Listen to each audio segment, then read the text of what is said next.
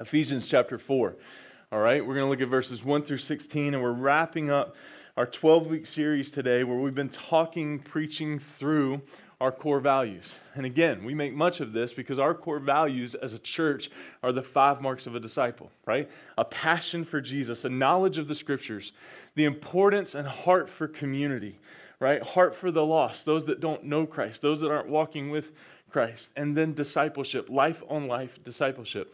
And it was it's amazing as I've walked through this week because I've had conversation after conversation after conversation about how discipleship happens in everyday life, right?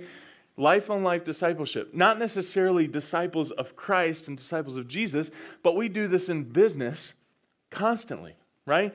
We teach people, we train people, right, how to reproduce themselves in business, how to, how to expand themselves and, and to, to expand their reach through other people in business. Some people have devoted their lives to sitting in coffee shops and sitting behind desks and marketing with people all over the world, not just the country, right? In efforts to, to, to build a bottom line, to spread themselves, to add more arms outside of them into other places, that they will add more arms outside, and that's how things grow, right? That's how things grow.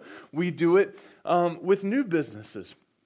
I was sitting with a friend the other night, and they were talking about how they got into business, and and and this this guy basically bought a brand new business and turned and looked at my friend and said, "Hey, you want to run this thing?"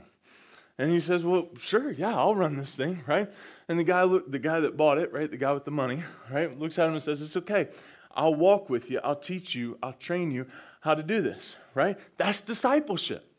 That's discipleship. And what we've got to, the, the, the, frustrating piece of discipleship, let's go here first, right?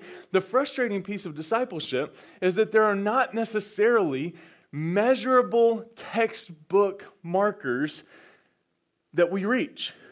That's the frustrating piece, is that you can't just measure this, right? You we, we've attempted it, right? We've tried to put these measurements in place that, that, that when, you get to, when you get to this place, you're here. When you get to this place, you're here. And we talk about all the time. We talk about this in membership class, right? How we, we wish that that graph was just a steady incline of growth, but yet the growth, the, the, the path of our lives looks a little bit more like this if you were to put it on a graph, right? Up and down, up and down, right? You, you, you climb a little bit, you grow a little bit, and then life hits you or you know, tragedy strikes and all of a sudden you're, you're back to, to square one, right? And so the most frustrating piece of discipleship, right, is that, that there's not a measurable thing, but it's a lifestyle that you buy into, right? It's a lifestyle that you buy into. When my friend bought into that business, he bought into a lifestyle, right? Where if something happened,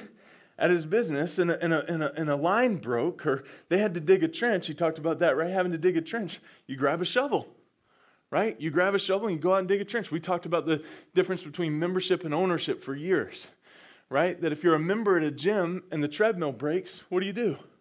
You tell the owner, right? You tell the owner, hey, that treadmill over there is broken, right? And they say, yeah, it just won't work because you're so, anyway, inept, right? Uh, user error, right? But if you're the owner of the gym and you get on the treadmill and the treadmill's not working, what do you do? You got to fix the treadmill, right? That's on you, right? And, and, and what, we, what we've talked about with that and used with that is that we have to take ownership over the church.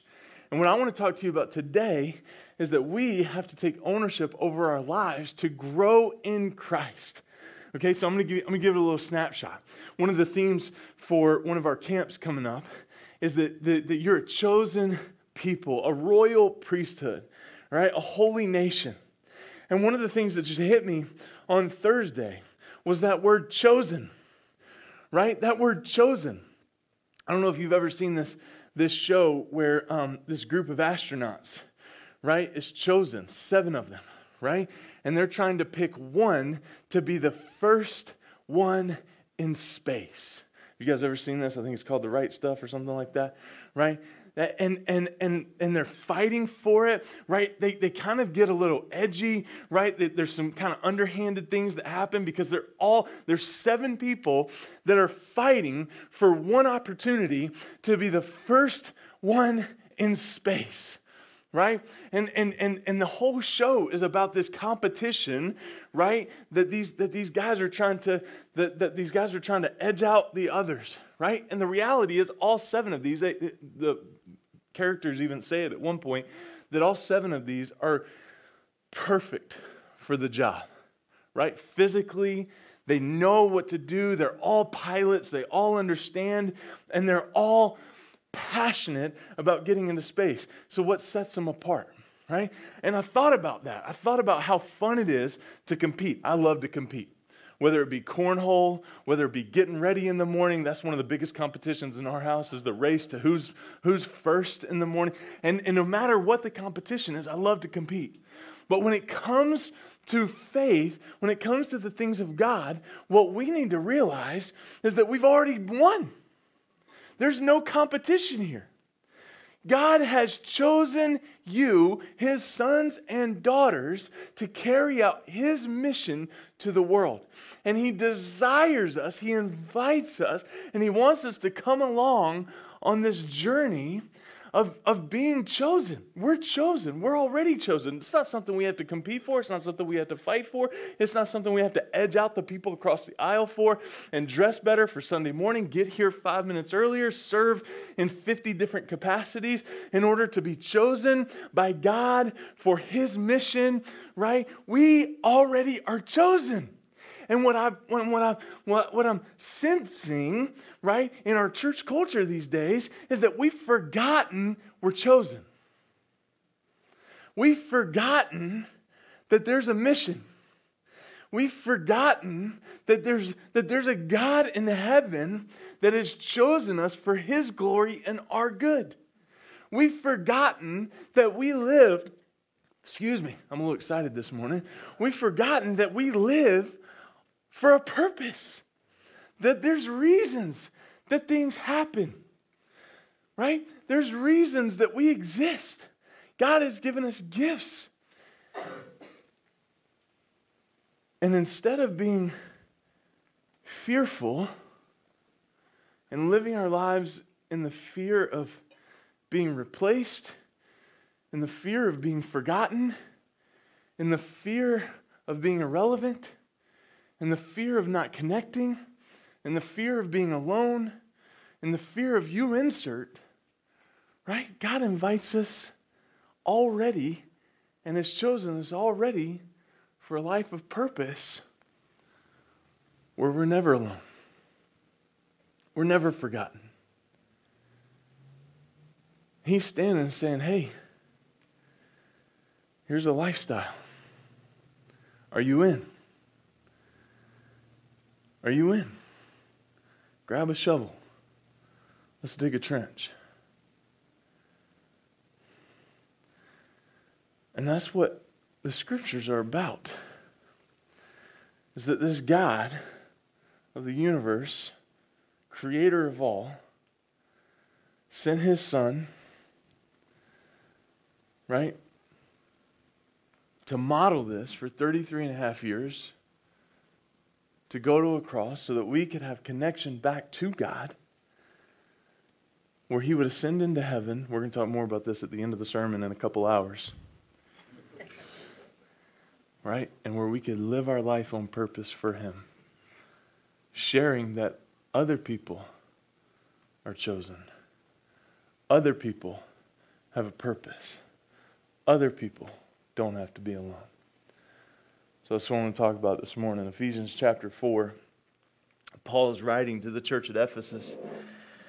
And he says, I, therefore, a prisoner for the Lord. We're going to read verses 1 through 16. I'm going to try to get all the way through it before I stop, like I'm doing right now. And then we'll come back and talk about it, okay? I, therefore, a prisoner uh, for the Lord, urge you to walk in a manner worthy of the calling, there it is chosen, to which you've been called, with all humility and gentleness, with patience bearing with one another in love, eager to maintain the unity of the Spirit and the bond of peace. There's one body and, and one spirit, just as you were called to one hope that belongs to your call, one Lord, one faith, one baptism, one God and Father of all, who is over all and through all and in all. But grace was given to each one of us according to the measure of Christ's gift. Therefore, it says, when he ascended on high, he led a host of captives and he gave gifts to men. Verse 9, in saying he ascended, what does it mean? But that he had also descended into the lower regions of the earth.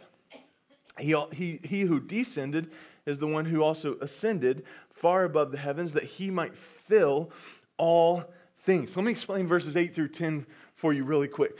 Paul is giving a proof of the gospel right? He's giving a proof of the gospel. He's saying, he's saying, how could this be, right, that Jesus ascended into heaven, except that he also descended to earth, right? So God, all he's, all he's doing is proving, right, the gospel that Jesus stepped out of heaven to earth, put skin on, right, walked this earth, and then ascended back to heaven to pave the way for us. Okay? That's all, that's all he's saying there. And then verse 11. And he gave the apostles, the prophets, the evangelists, the shepherds, the teachers, verse 12, don't miss this, to equip the saints for the work of ministry, for building up the body of Christ until we all attain to the unity of the faith and of the knowledge of the Son of God.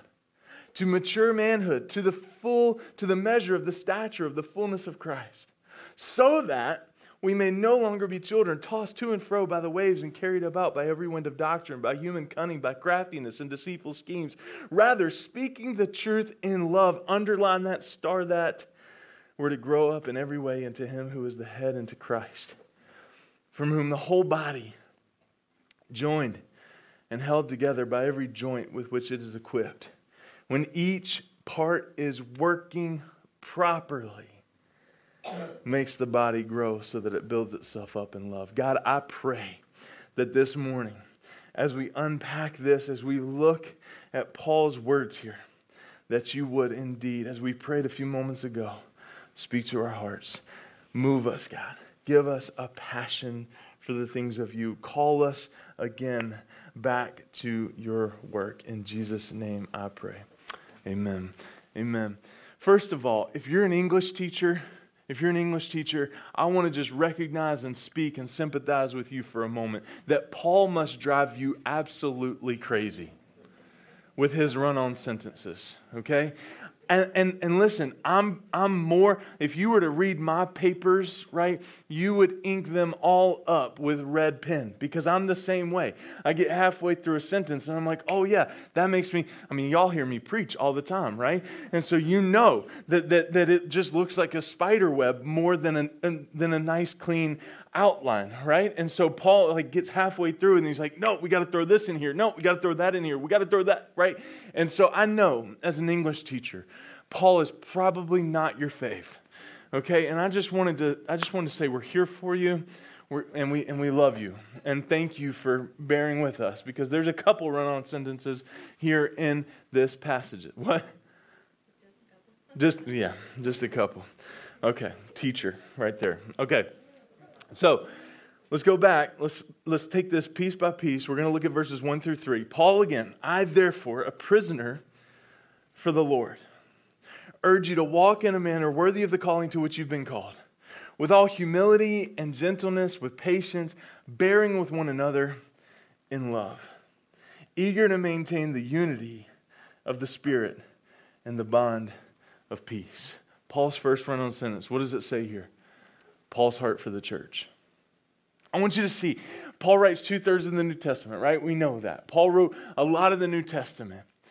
Paul wrote repeatedly about his passion for the church of Jesus Christ, his passion for the church. I mean, he tells, he tells Euodia and Syntyche and Philippians to agree in the Lord, to knock it off. They were in a disagreement. He tells them to, to, to have the mind of Christ, right? He calls Colossians and, and, and Galatians to, to, to unity in the same way that he's calling the church here at Ephesus. Paul undoubtedly had a huge heart for the church. And I love Paul's humility because he never writes, in a sense, to kind of mm, um, um, gloss over who he is. He knows, number one, is calling, right? That he's called to preach the gospel. That's why he's in and out of prison right? Sometimes, sometimes like maximum security under the Praetorian Guard, sometimes house arrest, right? But Paul, we see repeatedly writing in reference to the fact that he's in prison. He never glosses over that fact, right? And he, he calls himself a chief of sinners, right? He calls himself the least of these. That if, that if anyone, if anyone didn't have, right, the, the, the, spot to be doing what he's doing, right, especially as a persecutor of Christians back in Acts 9, uh, right, that we see the life before Paul. He was Saul, he was renamed once he met Jesus, right? All of these things, we see the humility of Paul and his passion and, and focus of the church. His humility. And he says, walk in a manner worthy of the calling to which you've been called. You know what he's applying here, implying here? Walking in a manner worthy. You know what that implies? Progress. Progress. Progress. That the calling to God is not a calling to stagnancy, right? It's not a calling to staleness. It is a calling to walking in a manner worthy of the gospel. Paul writes to Timothy in 1 Timothy chapter 4 practice these things, immerse yourself in them so that all may see your progress. And what he's calling Timothy to, practice the things of God, immerse yourself in them, right? So that all may see your progress. Paul's heart for the church is that we would remember that we are all to progress, that we're all a work in progress, right? And who are you today in comparison to that first day that you met Jesus? Has there been growth? Who are you today in comparison to the first day that you met Jesus? For some people, for some people, let's be honest, right? They, they may be more protective of their emotions because they've been burned. They may, they may be more critical today than they ever have been. They, they may be more, more, more uh, uh, distrusting, right, than, than, they, than they ever have been. Let, let's, let's call it, right? Because for so long, the focus has not been the progress of us as the believers, and has been let's just grow the thing. Let's just check the boxes. Let's just, let's just, let's just, you know, are we are we meeting budget?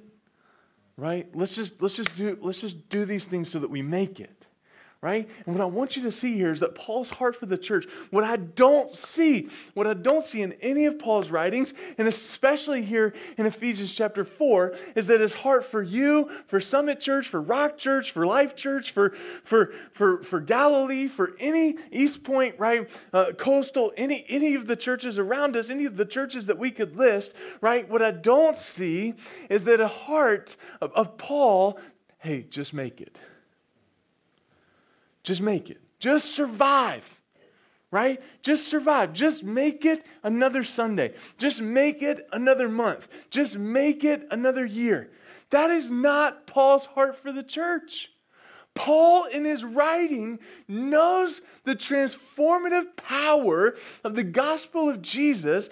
And he's saying, listen, if you'll buy into this, right? If you'll submit your life to this, if you'll give yourself to this, if you'll progress in this, God's going to do things beyond your imagination. Beyond your imagination. I've never been more frustrated as a pastor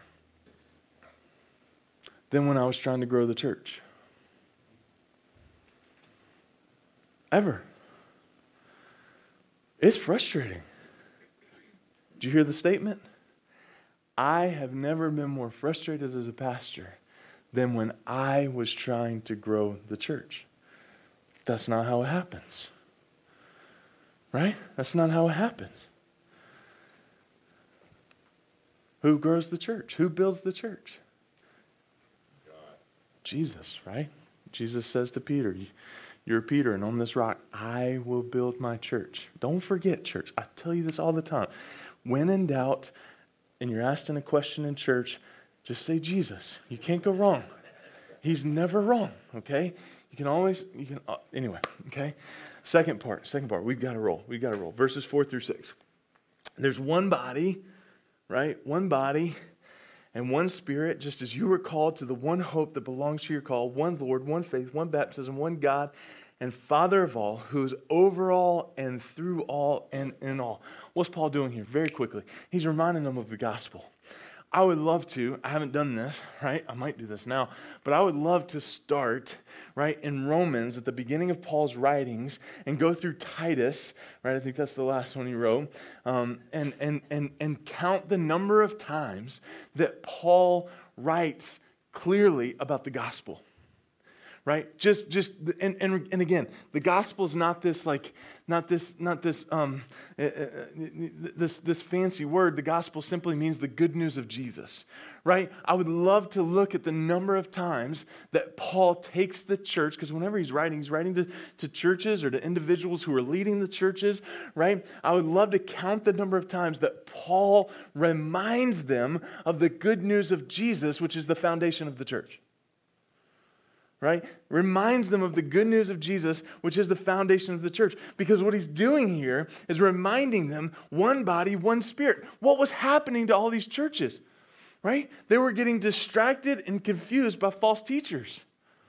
Right? This is just as applicable today. This is just as necessary for us to be reminded of today as it was when, when Paul was inking this for the first time to the church at Ephesus. Right? There's not just one way to God. There's not just one way to God. Jesus addressed that in John 14. I am the way, the truth, the life. No one comes to the Father except through me. How many, how many ways to God do we hear about today in 2021? How many different paths are there, right, to what some call paradise? Right? And Paul is addressing this here, reminding them of the good news of Jesus, which is the foundation of the church, right? Because so many were making money and advancing themselves by teaching a false gospel. A, buff, a buffet style to paradise. Pick a little of this, pick a little of that, you'll get there, right? And he's saying there's one body, one spirit just as you were called to one hope that belongs to your call, one Lord, one faith, one baptism, one God and Father of all, who is over all and through all and in all. And then look at verses 7 to 10. But grace was given to each one of us according to the measure of Christ's gift. And then, and then, and then again, he reminds, uh, he reminds that Jesus, you know, descended, gives the proof that he ascended, right? and He, he must have descended in order to ascend, right? And all those different things. But what I want you to see from verse 7 grace was given to each one of us according to the measure of Christ's gift. Read that for you. But grace was given to Luann, right? But grace was given to Luann according to the measure of Christ's gift. Grace was given to Greg according to the measure of Christ's gift. Grace was given to Jen according to the measure of Christ's gift. Grace was given to Keith. Grace was given to Lois. Grace was given to Madeline. Grace was given to Bree. Grace was given to each and every one of us according. You know what that tells me? You're chosen. Right? You don't have to you don't have to edge somebody out. You don't have to make yourself look better to the pastors so that they choose you over everybody else, which is, which is not the case, right? Everybody's not it. Right? They see, they see Ian or Dylan or me coming or one of the elders, right? No, no, you don't, you don't want me. If you knew my sin, no, I just can't. You don't want me to serve, right? Which is a whole nother issue. We're going to talk about that in a couple months. Right? Right? But we're chosen. We're chosen. God is, woo, sorry, Ashley. God's given you a gift. God's created you for a purpose to serve Him. We, we, had, we had an incredible, we had an incredible men's breakfast yesterday. Incredible men's breakfast yesterday. We had 22 guys in the room. Um, the bacon was a little salty, but it was good. It was good. It was good. It was really good. Good food. Good good food. And and uh, Stacy spoke yesterday. And as I as I watched him as I watched him speak, it was the best message I'd ever heard him give. As he shared from his heart to this group of guys. And I, I won't I won't steal his thunder because he's going to preach in a few weeks and he might just use the same thing. So I won't go into that, right? But as I sat there yesterday and watched Stacy, I was like, this is his gift. This is his sweet spot. As I sit over here and watch Dylan sing, it's a gift given by God. As I watch Henry by the front door, right, interrogating every single one of you guys as to why you weren't here at men's breakfast yesterday morning, right? It's a gift, right? As I watch Josh so passionately lead worship as a lead worshiper behind the drums, it's a gift. As I watch Rick interact with people, right, face to face and care for the hearts of our folks here, it's a gift. Right? As I watch my wife plan things and create things from nothing in her mind that it takes me months to catch up with, it's a gift given to her by God for the glory of His kingdom and the advancement of his gospel.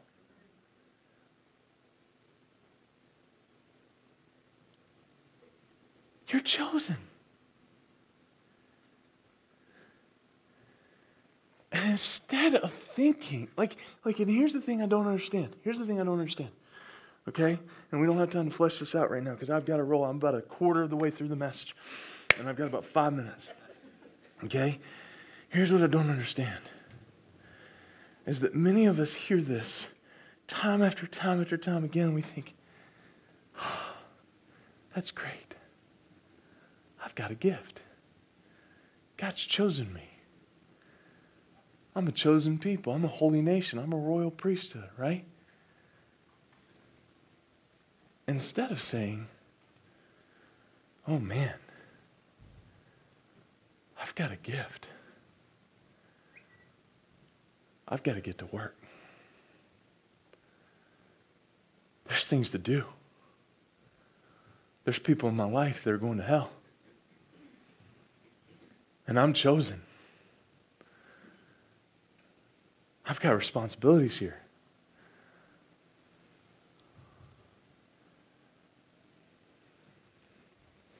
Next part, Paul fleshes that out even more and he gave the apostles, the prophets, the evangelists, the shepherds, and the teachers. Right? And, and so, what, what Paul's shifting to here is hey, trust your leaders. Right? Trust your leaders. It's an awkward thing to talk about, but it shouldn't be. Right? Trust your leaders. Right? Because God gave an order and a leadership within the body. Right? Why? To equip the saints. Who are the saints? Me, right? Us.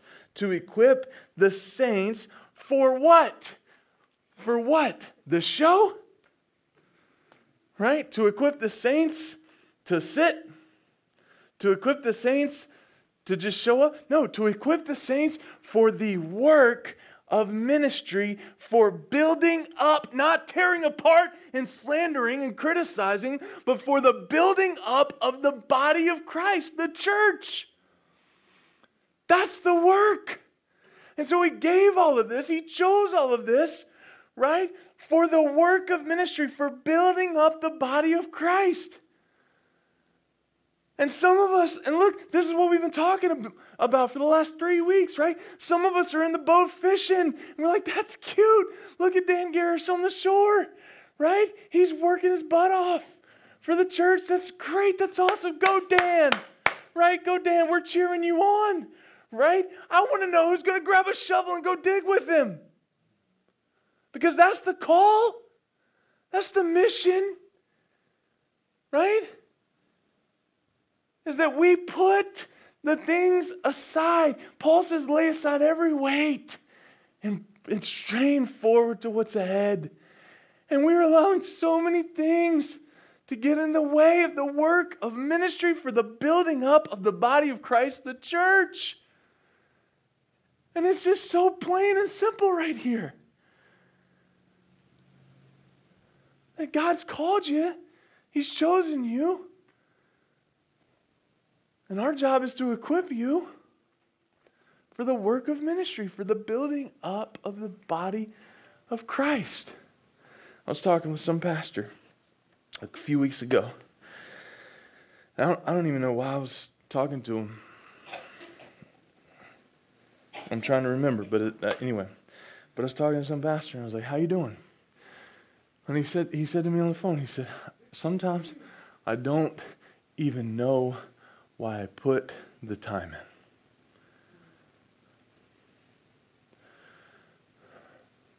Alarms start going off in my head, right? Bro, what's up? What are you what, what are you talking about? He said, I preach my guts out every Sunday. I put hours upon hours into the message. And yet it's the same thing. Constantly. It's an endless cycle. And I don't know why I do it.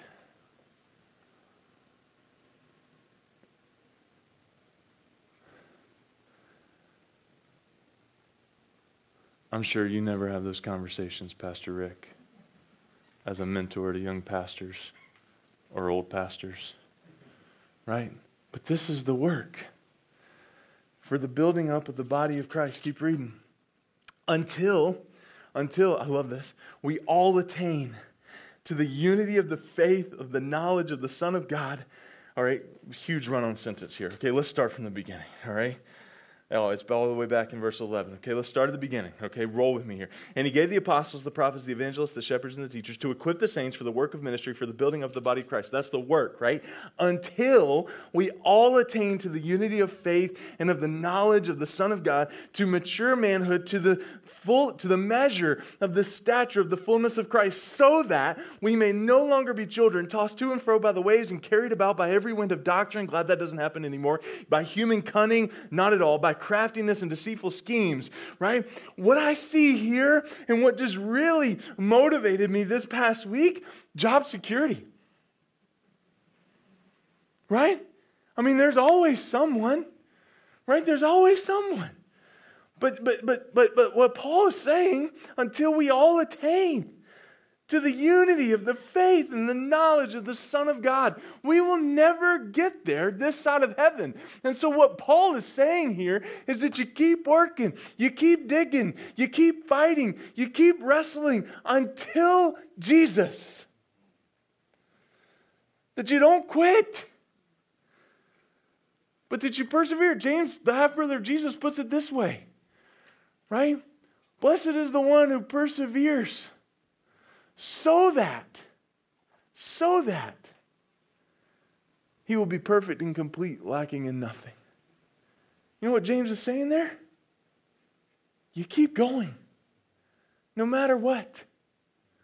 You keep going, no matter what. Verse 15 and 16, rather speaking the truth in love,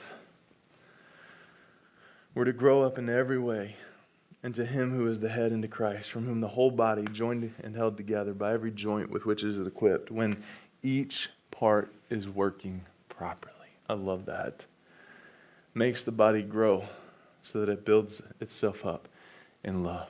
That's beauty. To me, like, that's beauty. That's beauty. That verse right there that when each part is working properly, makes the body grow so that it builds itself up in love. My vision for the church.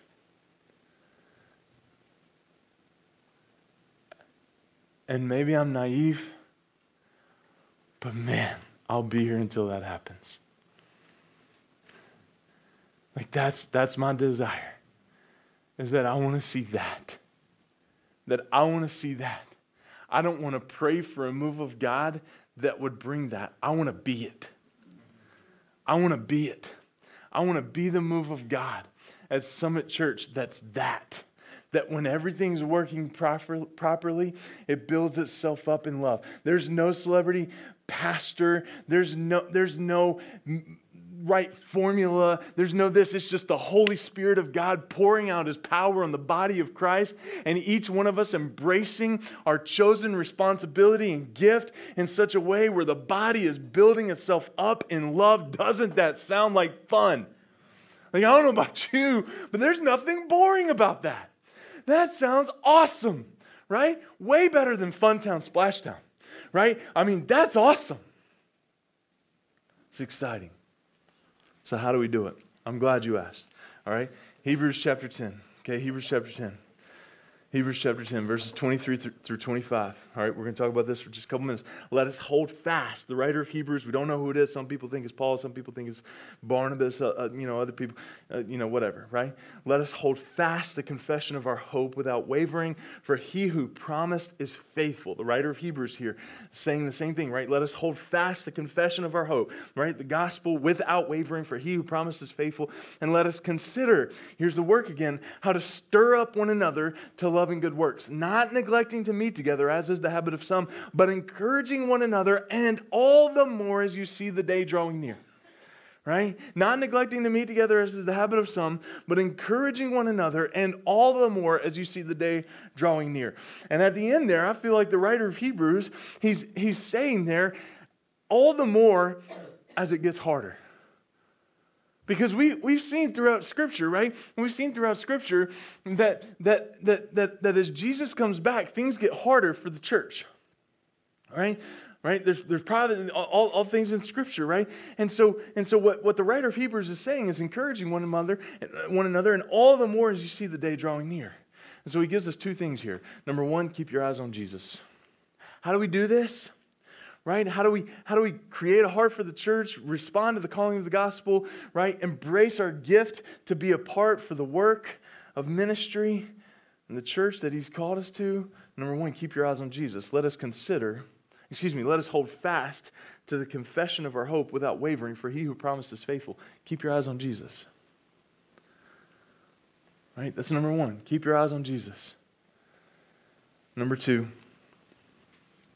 Stir others to Him. Stir others to Him. Stir others to Him. When's the last time you were just so excited about Jesus or something that something that God did in your life that you just you just had to tell people? You just had to tell people. You just had to tell people.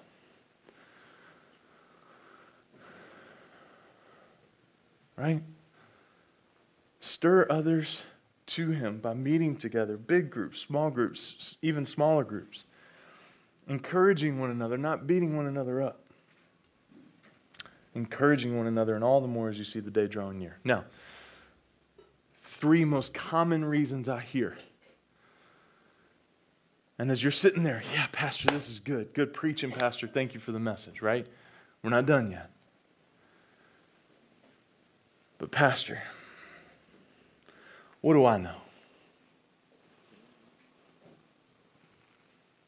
Can't tell you the number of times I've heard that. Pastor, I, I get it. You know, go into all the world and make disciples of all nations, teaching them to obey everything I've commanded you. Right? Baptizing them in the name of the Father and Son and the Holy Spirit. But what do I know? What do I know? I haven't gone to school. I don't have the sheets of paper hanging on my wall that you do. Right? What, what do I know? What do I know?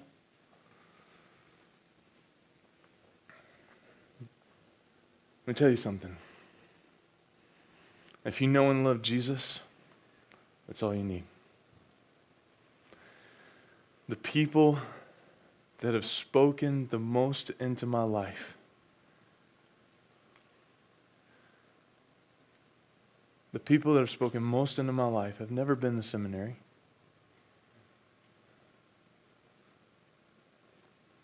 But they love Jesus. They love Jesus. My mentor in high school, Thad, you guys hear about him all the time. He has since gone to seminary, but when he was my youth pastor, he had a communications degree from the University of Greensboro. Right? And he was still a good old red-headed boy that didn't know how to speak English really well. He spoke hick. Right? What do I know? The one prerequisite is do you know Jesus? Are you living for him? Second excuse, I don't have time. Right? I mean, how many of us say how many of us say this, right? Pastor, this is awesome, right? Love your heart for the church. Love how you get excited and passionate up there. It's great. You broke a real sweat this morning. That's awesome. I ain't got time for this. Right? I ain't got time for this. Let me tell you something. Read this this past week. Time is made, not found. Time is made, not found. There's this guy from Africa speaking at a um, discipleship conference one time, and, and, he, and he gets up and, and basically sharing a, a similar themed message. I, I don't really know the, the crux of the message of what he was sharing, but he, but he gets to a point where he says, You know, many people say they don't have time to disciple others, to serve Jesus. And he says, I tell them, stop what you're doing, and then you'll have time. Stop what you're doing, and then you'll have time. Right? The calling of Jesus on our lives is to deny ourselves, take up our cross, and follow him. If we're doing that, right, we will have time. And then, thirdly, the third thing that we hear constantly who do I disciple? Who, who, who do I disciple? My question is this Who's God put in your life? Right? Who's right in front of you? Right? Who's right next to you? Who, who has God put in your life? Husbands and wives? Easy. Right? Kids? Boom. Who has God put in your life? Listen, when I talk about Paul and his heart for the church and our calling and the fact that we're chosen, listen, I'm not asking you to add anything to your life. I'm asking you to be faithful with what God has given into your life. Be faithful with the relationship you have with the guys at Blue Pig. Be faithful with the relationship that you have with that teacher, with that coach, with the person that makes your coffee every morning. You walk in, and before you order, it's already on the counter ready. Be faithful with those. Tell them about the hope that you have in Christ, right?